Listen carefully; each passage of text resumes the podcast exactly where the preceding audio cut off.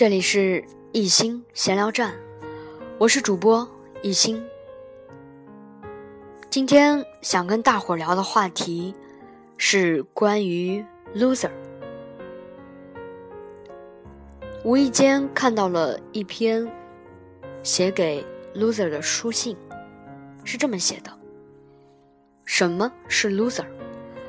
我认为不是那些拿着很低的工资。没有背景、没有实力的人，而是一种心态。loser 心态最重要的特点，就是很容易仰视成功人士。不管自己身居怎样的地位，从事怎样的工作，哪怕你位高权重，如果对自己总是不满意。总是盯着那些地位更高、能力更强或者更有钱的人，那么也是 loser。是不是 loser 无关身份，跟心态有关？我爸是个主任医生，他说有次看着一个小护士的牌子上写着“护士”二字儿，就说：“真羡慕你的职位。”小护士觉得很好笑，说：“您可是大主任，而我是个职务最低的小护士，有什么好羡慕的？”爸爸说：“你职位最低，说明你最年轻；我职务高，说明我年纪大呀。职务将来总会有的。”年轻的时光却再也没有了。我又想了想自己，我没有钱，没有地位，没有能力，说明我还年轻啊。他们坐着奔驰出入奢华的场所，谈着大项目，说明他们不再年轻了呀。为什么我们总是喜欢盯着自己没有的东西郁闷呢？我特别佩服我爸，他总是能用特别的眼光来看待一些问题。比如说，我看到有些素质低的人就很生气，爸爸就说：“你先想想，他有没有你这么好的教育条件和成长环境？”我说：“工作压力大。”他说：“你们这么小不点儿的公司，都压力大成这样。”人家上市公司的老总怎么办？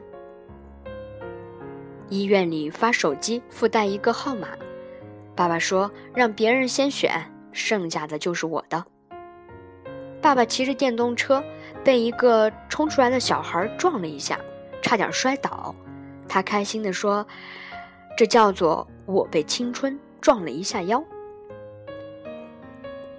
我曾经是一个不折不扣的 loser。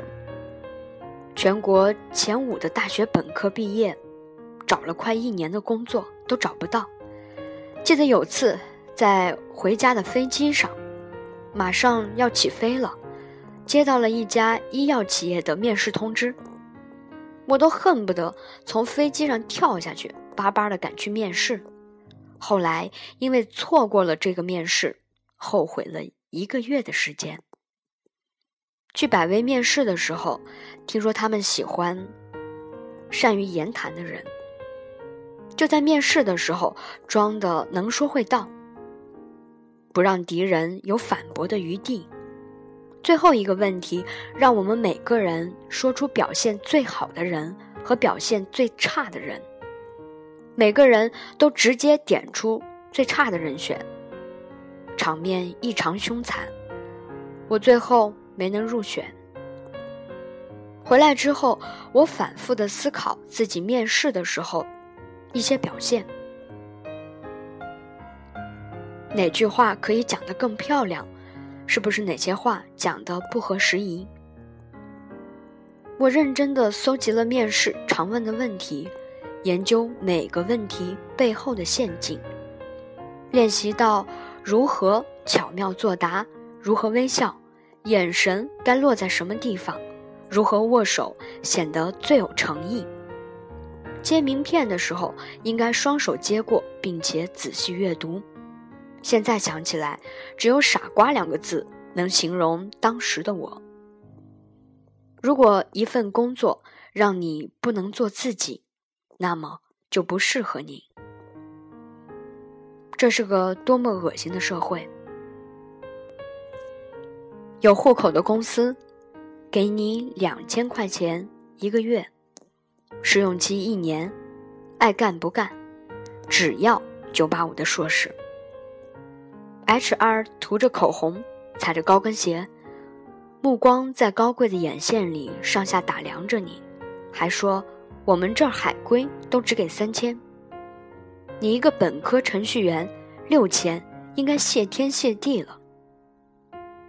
卖洗发水的公司去各大高校轮着开宣讲会，在十米高的墙上放着硕大的投影，请一帮老外和西装革履的学长，酷酷的讲述着公司的理念以及他们的热情，欢迎你的加入。你在这里发展是多么的光明，可以像他们一样成功。最后，全国招十个人，收到了。六万份的简历，最后录取了公司里的实习生。国企更恶心，笔试一面、二面、三面，完了一点消息都没有了。互相打听一下，才知道一百个面试的最后一个人也没有要。过了一年，你听说他们很缺人，突然抓了两个路人，一下就录用了。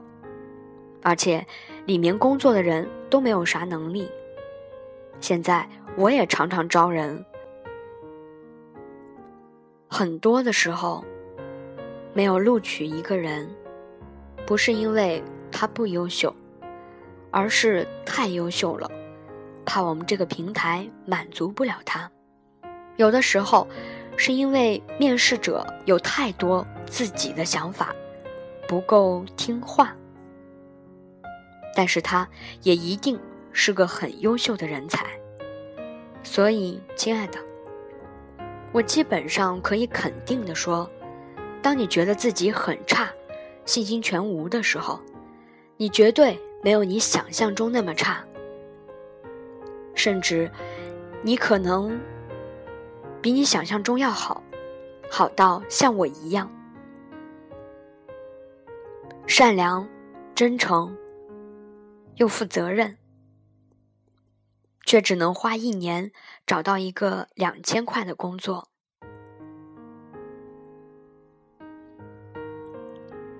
不要把自己想得太差，因为差的是父母和老师的教育理念，他们让你扔掉了自己的兴趣，按照他们觉得正确的路线前进。他们总是告诉你，你没有经验，没法做出正确的决定。你只能学着那些他们觉得有前途的专业，嫁给他们觉得正确的人。他们把你的枝芽砍掉，希望你变成一棵健康的大树。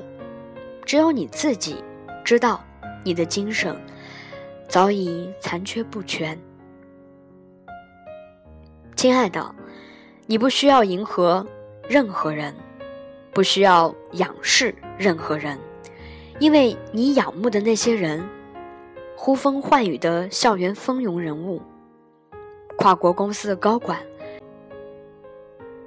或者说是上市公司的明星企业家，都是最不值得仰慕的。你只需要享受世界赐予你的生命的礼物，同时让自己变得更好。如果一定要仰视别人，不要忘了，自己也有值得仰视的地方，哪怕仅仅是拥有年轻的时光。最后，容我念一句莎士比亚的诗：当你再度向财富致敬，向名利呼唤，向权力高举臂膀，请不必询问那只曾经歌咏的画眉。